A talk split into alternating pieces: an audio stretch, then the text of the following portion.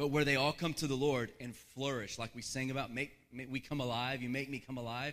That is our heart's desire. And so, what would our church look like if every one of us began to win our sisters, brothers, aunts, uncles, moms, dads, kids, and then our friends? What if we started winning them into a relationship with God? What would it look like? So that's what we're asking for. We're not asking you to go to the, to the street corner and preach on a soapbox to people that are going to be mad at you without hearing a word you say. Some people are good at that and they need to do it. Go for it. I don't really enjoy that. It's not my thing, right? But you can talk to your brother.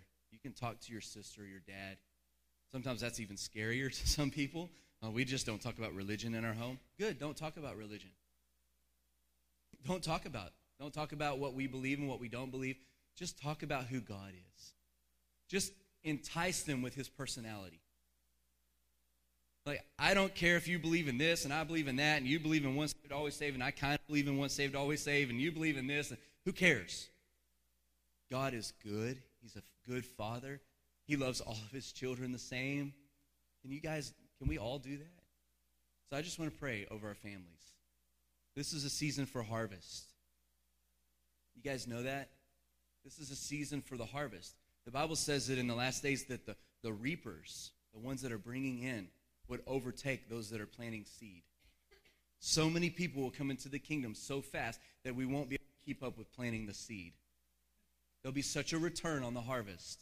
We're in that season right now. So, Father, I release the, everyone in here to be a harvester, to be a soul winner, to be someone who is a reconciler, who brings people and connects them back to the Father. God, I just begin, I ask that you begin to cause a passion inside of our hearts and begin to stir us for, uh, with love and compassion for those that don't have a connection to you. God, I ask that we will begin to realize that our identity is a reconciler. We can make wrong things right. It's in our spiritual DNA to make wrong things right. So, Father, I ask that you would awaken us to that purpose, and then we are released right now to be reconcilers, Lord. We claim our entire families we eh, acclaim our entire household to you, Father. Even the dogs and the cats, Lord, especially the cats. In Jesus' name. the cats are evil. I'm sorry. My prejudice is coming out about cats.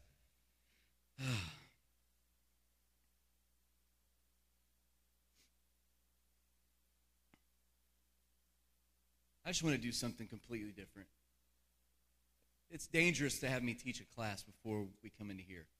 Because we get into these discussions and I, i'm like i don't want that discussion and what we were talking about to stop. Like we need to carry that into here. I even said it a, a couple weeks ago. Let's just tell everyone let's come into the prayer room and let's just all pack in here and keep this conversation going. Because what was being said and what was the, the conversation going back and forth was was that kind of a conversation and so I want to I want to carry on with that for a moment, and then we'll pray for people. We'll do all that kind of stuff. Um, but I I want to I want to entice you into becoming a dreamer.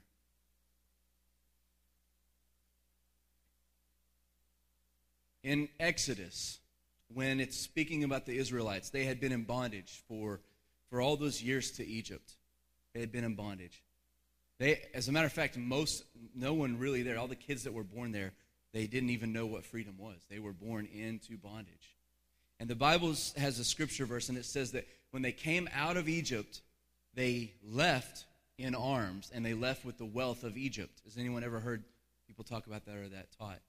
Well, recently there's this, uh, again, if you were in class, I'm sorry, this is part two of the same thing. But there was a rabbi, um, and he, he's a scholar. He's, he's a, a, a genius when it comes to the Hebrew language and Hebrew culture. And the scripture there doesn't say that they came out in, in, uh, with the wealth of Egypt. They didn't come out with a mighty hand, all the things that we put in there. The scripture uh, actually says, and the Israelites left Egypt one fifth. They left Egypt one fifth. And what he says this literally means is that not everyone left Egypt. That only 20% of all of Israel was willing to live in an area of freedom and abundance. The other 80% were, were, were just okay with having their needs met.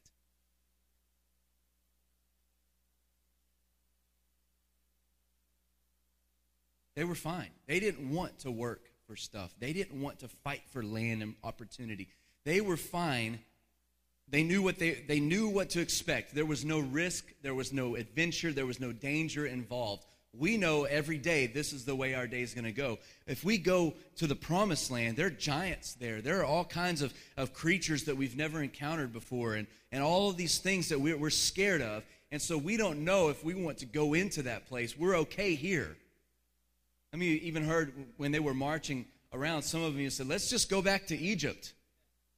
They even said it with their mouths. Let's, they complained and, and griped and said, let's just go back to Egypt. Well, at least we had food to eat and we didn't have to eat the same thing every day and, and all that kind of stuff was going on because there's this evil thing that enters into man's heart where we get to a point, it's, it's called poverty of thought, to where we're just happy with our needs being met. And if we can just get our needs met, if our bills can just get paid, we're fine. We want to live with no pressure. We think that pressure or tension in our life is always a bad thing. How many of you know that, te- that tension and pressure is not always a bad thing? I mean, there's no diamond without pressure. like the great picture that he had earlier. There's no diamond without pressure. And so, what we tend to do as humans is we find the path of least pain and least uh, uh, responsibility, and we take that path. Whatever costs me the least, whatever takes the least amount of my time, that's what I want to do because I'm only happy. I just want my needs met. I don't want any extra. I'm cool with this. And God's saying, No, I have more for you. Even when the pilgrims decided to come to America to flee from religious tyranny, they didn't come here uh, for any other reason but to be free to serve the God that they wanted to serve. And they did not want a government dictating every day of their life. So they came here. Even in that time, only 20% of those people wanted to stay here in America. You can follow the history of it.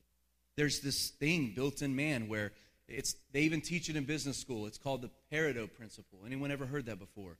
I may say it wrong or but it's the 80-20 rule where in sales, 80% of your sales will come from 20% of your clients. In church, 80% of your income will come from 20% of the people. It's just a principle that functions across every it doesn't matter race, culture, it's just it just happens. And there's this thing inside of us where we're, we're fine with if our needs are met. But what I'm wanting to talk to you about today is stirring you up into dreaming for more, to pursuing more. All right? Um, if you want to open your Bible to Luke Luke chapter 24. Actually, Luke chapter 10, I'm sorry. Luke chapter 10.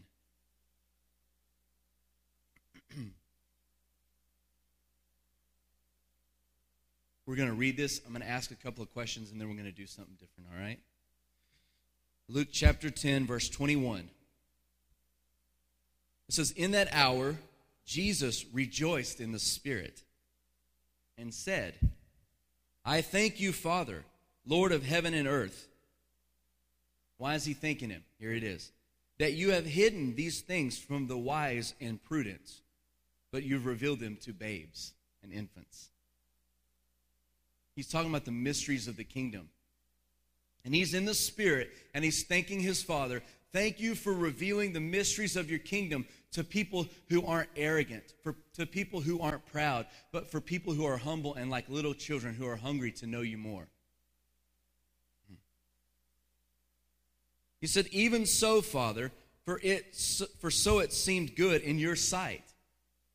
He's like, Good plan. I, lo- I, I love that you do what is good in your sight. He said, All things, have been, all things have been delivered to me by my Father. And no one knows who the Son is except the Father, and who the Father is except the Son. And the one to whom the Son wills to reveal him.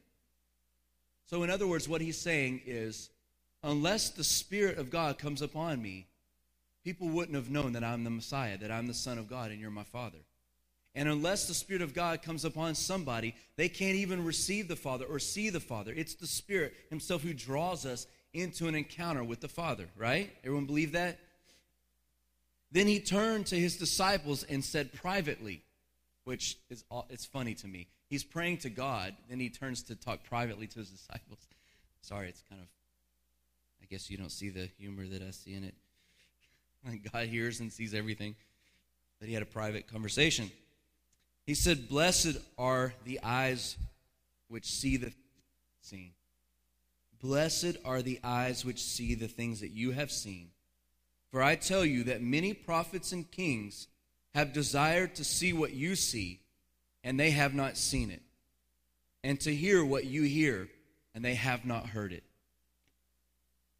I want to talk about this for a second, and then I want to launch us into a dream time, right? Moses, David, Esther, Elijah, go on, Samuel. All of these people, John the Baptist, they looked ahead in the future, and in their spiritual eyesight, they saw a kingdom coming to earth. They saw the power of God not just resting on one individual and then leaving. They saw the presence and the power of God coming up on people and staying on them. And in their prayer closet, in their dream life with God, they dreamed of this future and God showed it to them. And they longed for that day. They wanted to live in the encounter that you and I live in right now. They we talked about it last week. They longed not to see the, the amount of miracles that we're seeing on the earth. They didn't, they didn't long to see the crowds of people cram into churches or the lights and all the stuff we have. They longed for the day when the presence of God would come and stay in his people.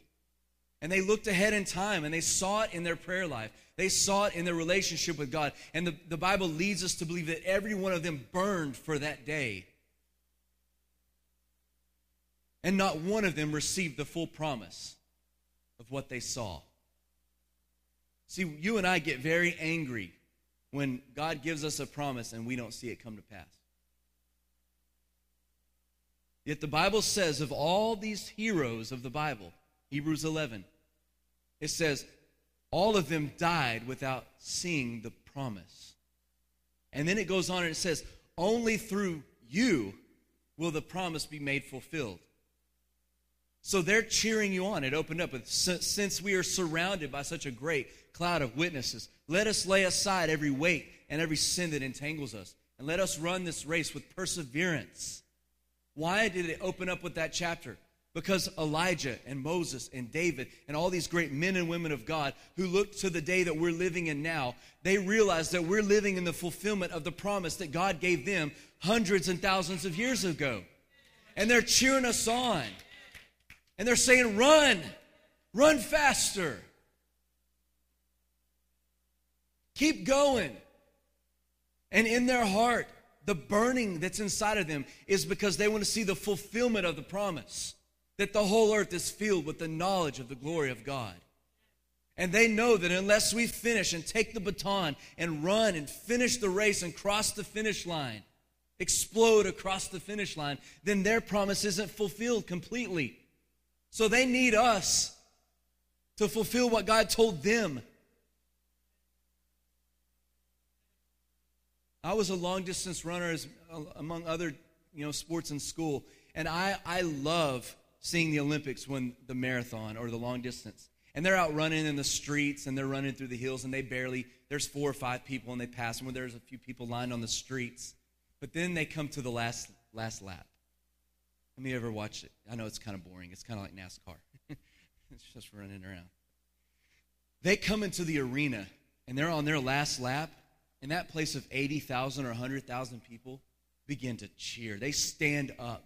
They're going crazy. They're cheering them on because they've been running this whole time, but now there's a whole crowd of witnesses who are saying, Keep going. You're almost to the finish line. And you just see that eruption Anyone remember that? The last Olympic, you just feel it like it's like the wave going through the crowd of excitement that they're about to finish the race. Someone's about to be crowned a winner, and they're just going crazy. And I remember even in the little junior high and high school stuff that we do with a few people that were in the crowds, especially you know junior high and high school, that when I would we get to that last part of the last lap, and they would cheer you on, you would get energy from their cheering and you, your legs are mush. They, you know, you, you, you know, you've seen them when they're done there. You do, do the wobble thing. We almost dove off the stage there. Bringing back stage diving. It's an old man stage diving on accident. but your legs are jello and you're trying to push, you know, and you can't push anymore. But when they start cheering you on, when they start screaming your name and chanting, all of a sudden you find energy and reserves that you didn't know you had. And when you finish the line, it, there's nothing like it. And right now, you and I are in this race. We're not running a race aimlessly. If you're running a Christian race, if you're running this race with God just to run it and you're not running to win it, then get in it to win. You're not just here to make it to the end. You need to be, your, your goal should be I want to be, I want to cross the finish line. I want to hit the tape. I don't want someone else hitting the tape. I want to hit the tape. Only one person gets to hit the tape. I want to be the one that hits the tape. And we're running right now, and we're not running with just our hopes and dreams. We're running with the hopes and dreams of generations of people. And they know that their reward is tied to our reward. And the only reason that we're where we're at is because of what they did and their sacrifice that they made. The only reason I am who I am today is because my dad and my grandfather and his grand and his dad and his grandfather, that every one of them decided, you know what, we're going to break this this ungodly living in this family lineage and we're going to pursue God. That little choice, hundred and whatever years ago that they made, has changed my life today and my kids' life. I'm standing on the soul, on the shoulders of my fathers and their sacrifice and the days that they said no to temptation make my life matter today. the times I say no to temptation now, the times I say yes to what God's telling me to do, it's building a, a credit in the account of my own children and my grandchildren. I'm earning something in the spirit realm. I am I am attaining things in the spirit realm that I couldn't get on my own, that I don't even know are there. But someday Josiah is going to stand in front of a crowd of people and preach the gospel, and he's going to say, I'm standing on my dad's shoulders, and I'm standing on my papa, papa's shoulders. And their sacrifice means something today. And I, I always say this, and I feel this way. I feel I want to live a life that makes my dad and my grandpa's sacrifice matter. I don't want to spit on what they decided. I don't want to spit on their sacrifice. Man, I, I have you and I, both of us, all of us, we have relationship right now with God that we didn't do anything to earn.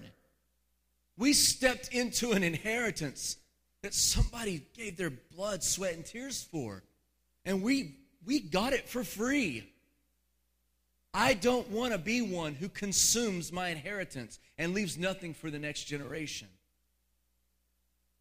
I don't want to be one who thinks the inheritance is just for me. I want to see inheritance as something I pass on and I pass on.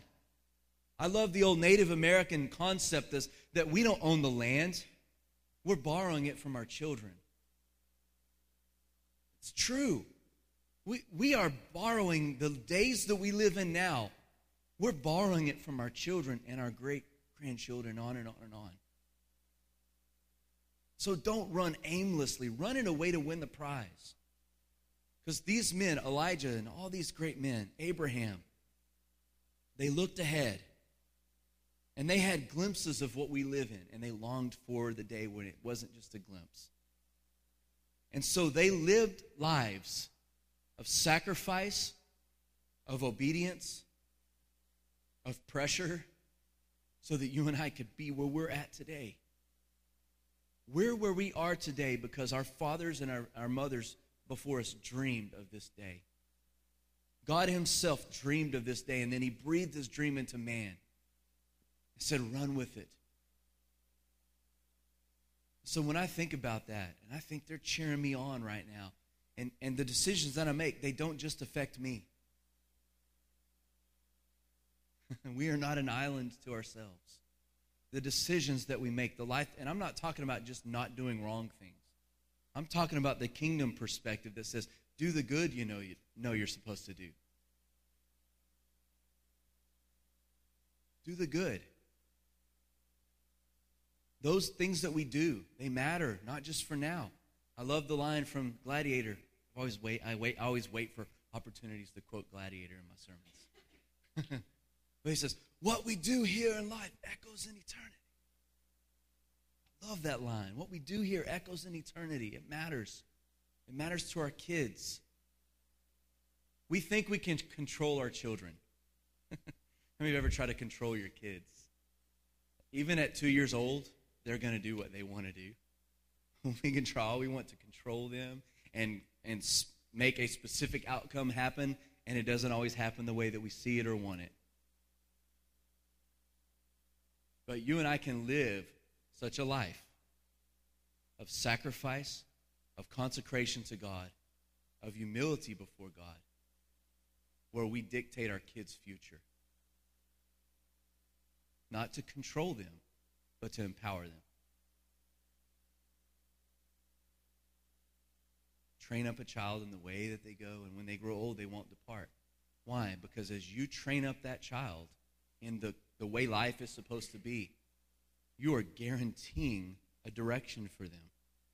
You and I, right now, have an opportunity to guarantee the outcome of future generations by sacrifice, blood, sweat, tears. We don't like to talk about it a lot because we love to live in the freedom of, of the cross and freedom of grace. That's the only way we can do it. it's through the freedom of the cross and the freedom of grace. Everybody still with me? So here's the question I wanted to ask. And if you have a piece of paper, then you can write on or a phone, you can take notes in, whatever. This is the question I want to ask you. In your intimate personal relationship with God, what dream has He stirred up inside of you that you don't see in this day, but that you see is for another day? Does that make any sense? I'm going to try to word it better. For example, Bethel, Bethel Church in Redding, California. From the first time that I met them, this is what I heard from them. Their goal and their heart for their church and their city is to have a cancer free zone. The city has about 125,000 people in it. And from first time I met them and heard their mes- message 10 or 12 years ago to till now, their message has been we want a cancer free zone. Do they live in a cancer free zone yet? No. Do they see people healed of cancer? Yes. So they see what's set apart for another day, and they're pulling it into their now. Does that make sense? What dream are you having with God right now that seems like it's far off into the future? It seems like it's impossible. Seems like you can't bring it into now. What is that? I ask that God right now will begin to stir up inside of you a passion for that future perspective and that you will begin to grab it and, and force it into your reality today. See, the forefathers of our faith looked ahead in time and they saw a day that wasn't reserved for them. It was reserved for another time. It was reserved for a specific set time. Yet they, in their even in their own uh, limited understanding of grace and what it was going to look like, pulled that day into their day. David went into the temple of God and ate showbread that was set apart for for God. It was set apart as a sacrifice to God, but because he was hungry and because he knew God in a very intimate way, he partook of something his day that was reserved for another day because of his intimate connection to God. You see it all through Scripture. People would step into the future and they, that's what would happen when the Spirit of God would come upon these old prophets and these old men and women of God. They were stepping into the future, and the Spirit of God would come upon them. The Bible even would say it. The Spirit of God would come upon them, and then He would leave, He would depart. They were stepping into a future day, but they pulled it into their day. You and I can dream with God right now and can pull through passion and through partnering with Him, we can pull into our day something that seems like is reserved for another day. Can we have cancer free zones? Like, that sounds really big. It is. It is really big. And I, hope, I pray for them that they get it. I pray for them that they step into it. Because their, their mentality on their dream is if there's no cancer in heaven, then there should be no cancer on earth his, kingdom come, his will be done on earth as it is in heaven. That's the way we were told to pray. So if it's not in heaven, then it shouldn't be here. And until it's not here, we're going to keep pulling on the future.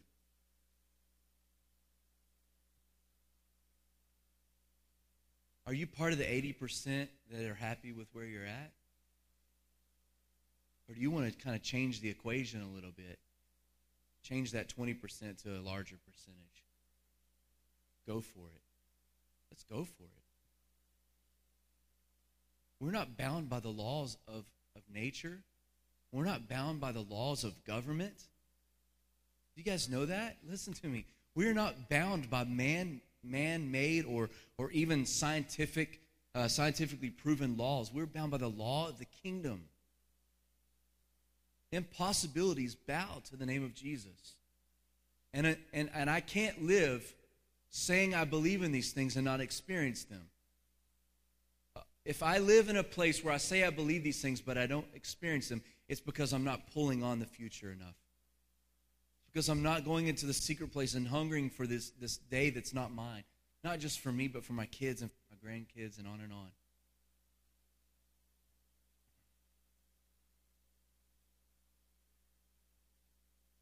You know, the whole, last thing I'll say, the whole movement that we're in right now of learning the nature of God, that He's really good. You know the price that was paid for us to learn that truth right now? Think about it. I grew up in a time where we didn't think God was good all the time, where we didn't know that He was in a good mood, where we didn't think He was on our side, that He was against us. But something happened inside of the hearts of people. They started saying, wait a second, but I know Him, and He doesn't seem mean. So everything that we, we've understood about Him is limited. We've got to we've got to increase our understanding of who He is And and the new revelation of the goodness of God came from people not being happy with the old revelation. So, what revelation are you pulling on now? It's not just, it's not that it's wrong, it's not that it's evil, it's just that it's inferior to a better reality. Can you pull it into now so our kids can partake of it? Can we pull it into our day? I say yes. Nothing's impossible with God. God doesn't offer a blank check of his kingdom on earth as it is in heaven just to entice us into relationship with him. It's because it's actually available. John the Baptist and then Jesus right after him preached the kingdom of heaven is within reach. It's not far away, it's not distant. It's not written on chiseled stone. It's actually right here, right now. The Word has become flesh. I want you to stand. Let's just let's pray into this.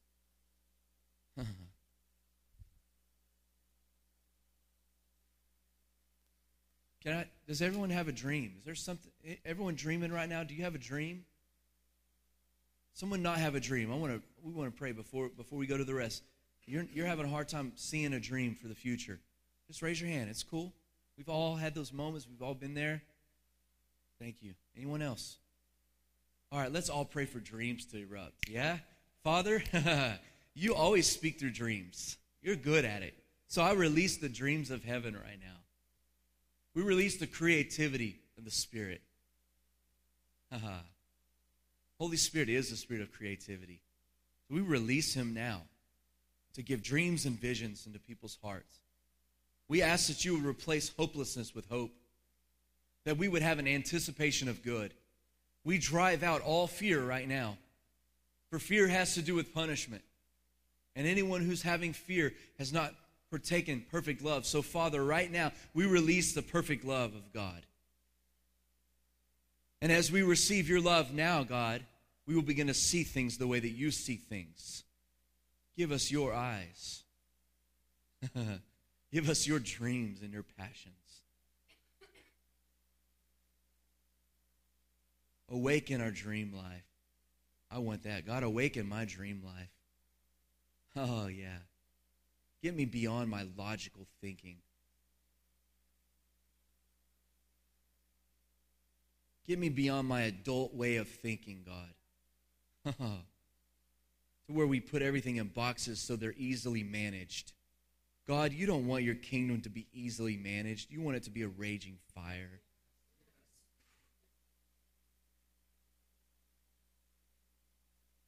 We release creativity now. Dreams, visions, open visions, Father. Now let's all just pray. If you put your hand on your heart, we're going to pray for passion to pursue that dream, all right? You just go for it. I'm going to pray here too, but you, you pray out loud where you're at. You don't have to yell. Just pray till you hear yourself. Father, we, we ask for passion. I know that it is impossible for me to create passion in myself. I need you. I need your Holy Spirit to stir passion in me. I will feed that passion, and I need you to help stir it. I will feed it by being a risk taker and being a dreamer, but I need you to stir passion. Father, I ask you to stir passion in all of our hearts. A passion for a dream, passion to hit the tape first, to finish the race. Hold into this day all the dreams that are in your heart, God. All the things that you have set aside for us, we want. Everything that you've spoken, all your promises are yes and amen. We're the amen. We say yes to your yes, God. We say yes to your heart, yes to what's in your pa- in, in your in your heart, in your dream, God. The passions that you have. Open heaven, God. We ask for open heavens. We ask for cancer-free zones, God. Oh. We ask for healing for Alzheimer's and mental illness, God. We ask for healing from diabetes, other blood diseases, God.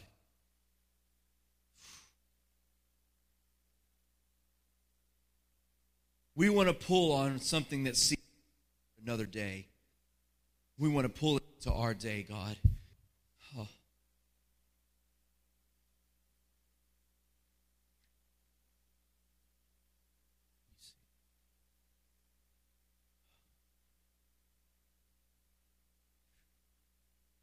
Now, Father, I ask that you would give us at least one key now in our pursuit.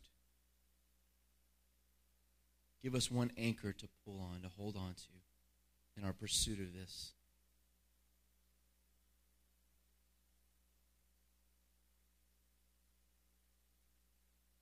Hmm.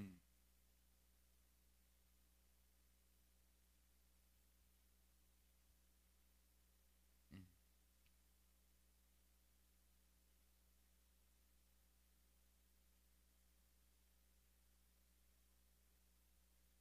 One of the greatest sins in church is not dreaming big enough. Not dreaming big enough. Dreams are only small when we see God as small. But when we see Him as He really is, how can we dream small? How can we think that something's not possible? How can we think that something's beyond our reach or beyond our grasp when He's God? And when we really see Him, how can anything be impossible? How can anything even seem difficult when He can speak the worlds into existence? How can anything seem difficult when He saved my own soul? That's the hardest thing of all when I think about it. How did He change my heart? But He did. Especially a religious heart that thought it was okay. How does God do that? He's powerful. He just is. Just wrecks things. I love how David describes him. Fire goes before you. And when you speak, it's like the voice of many waters. He's powerful. I love what Kris Vallotton says. He says that for some reason, churches have been training Christians for the zoo instead of for the wilderness. We've tamed, he says, we've tamed the lion of the tribe of Judah. We've made him a zoo animal, and he's not. He's wild, he's powerful. I love it when I go to the zoo and I hear the lion roar. Oh, and that's a tame one. Just think if we were out on a safari, I would wet myself, right? oh. We've tamed him, and he doesn't want to be tamed. That's why he announces his presence. 2 Corinthians 3 where the Spirit of the Lord is, there's freedom. He announces his presence with freedom, with freedom and liberty. God, we want more freedom and more liberty, God.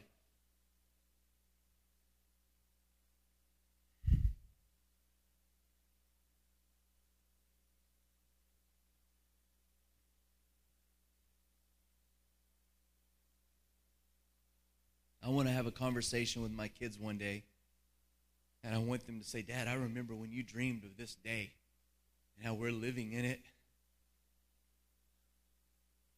And I'm going to ask them, Well, son, what's your dream? What dream do you have that seems beyond reach? And then hopefully I'll live long enough to hear that conversation. And my grandkid comes up and says, Hey, granddad, because I want to be called granddad, because I want to be the best. the granddaddy of them all, the Rose Bowl of dads. I want to hear him crawl up and say, Granddad, I remember you dreamed of this, and I remember when Josiah, Daddy, dreamed of this. Now I'm living in it. My heart. So, Lord, we just say yes to that.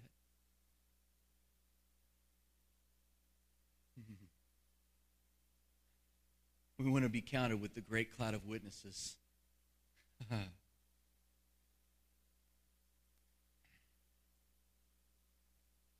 We want to be counted with those that have turned the world upside down.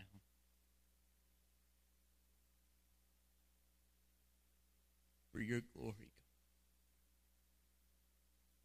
Why don't we all just say that? Say, for your glory, God. For your glory, God. For your honor, God. For your majesty. For the king and his kingdom. Hmm.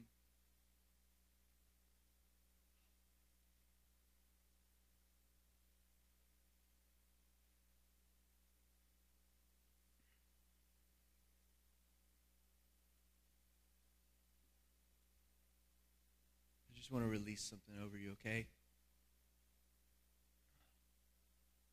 I do have the blessing of being in a ministry family, fifth generation ministry family. I know what it's like to think generationally. I really do.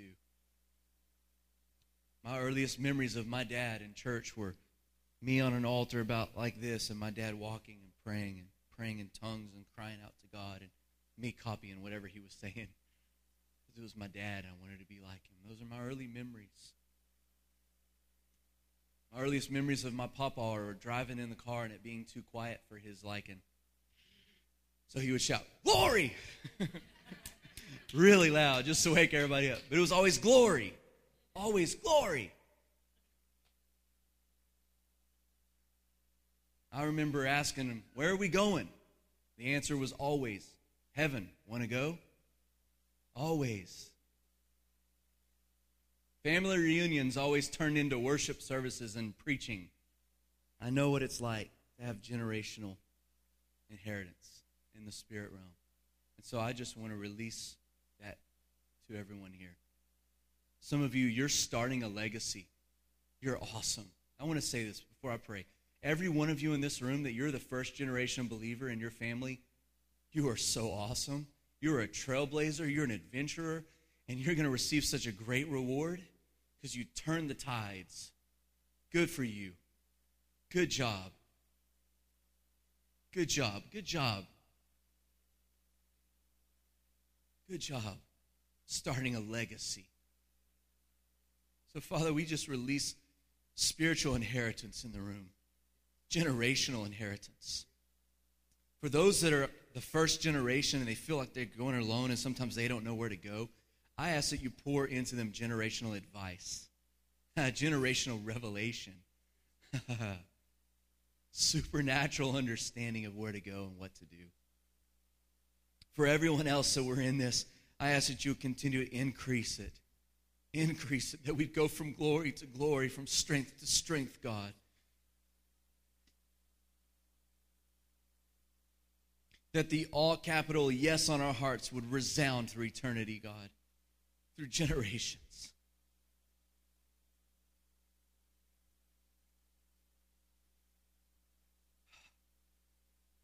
Some, how many of you in here, you're a first generation believer? Raise your hands. I heard the Lord say He's going to put upon you a blessing of, of an Abraham, an Isaac, and a Jacob blessing. So, like, He's going to impart unto you, like this Abraham, you're going to be like the Abraham generation, and He's going to impart something into you today that's unique and special. Oh.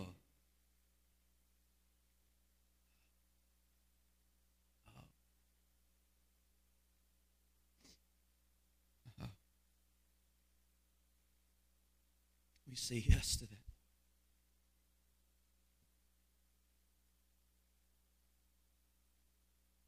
Oh. There's a message that I had prepared for some other time, but I just want to throw this thought in there.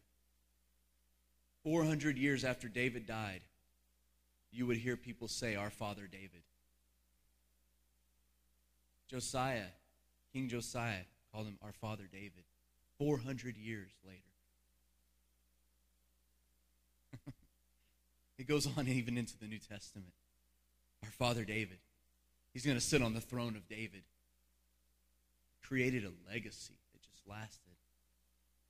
Amen. So we release that. Just a legacy. Hmm.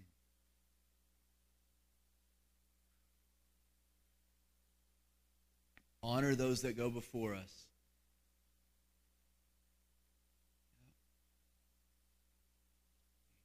It's just great to see everybody here. Again, talk to your family. Release this over them, yeah? Release healing, blessing. Ask that God gives them all the benefits that you want in your life. Amen? You need prayer for healing. You need prayer for salvation. You need prayer for a miracle in your life. I want you to come to the front. Someone will meet you here, pray for you. God does impossible things. Amen. So if you need prayer for that, you come on up. Everyone else, thanks so much for being here. We bless you as you go.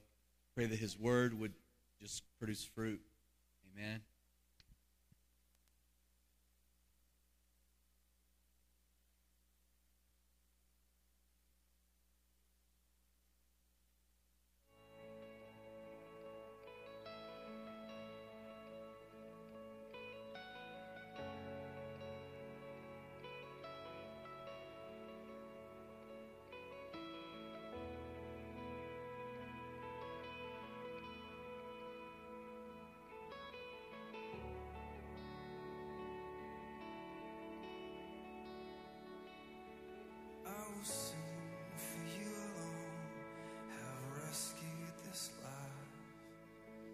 Jesus, you have set me free. You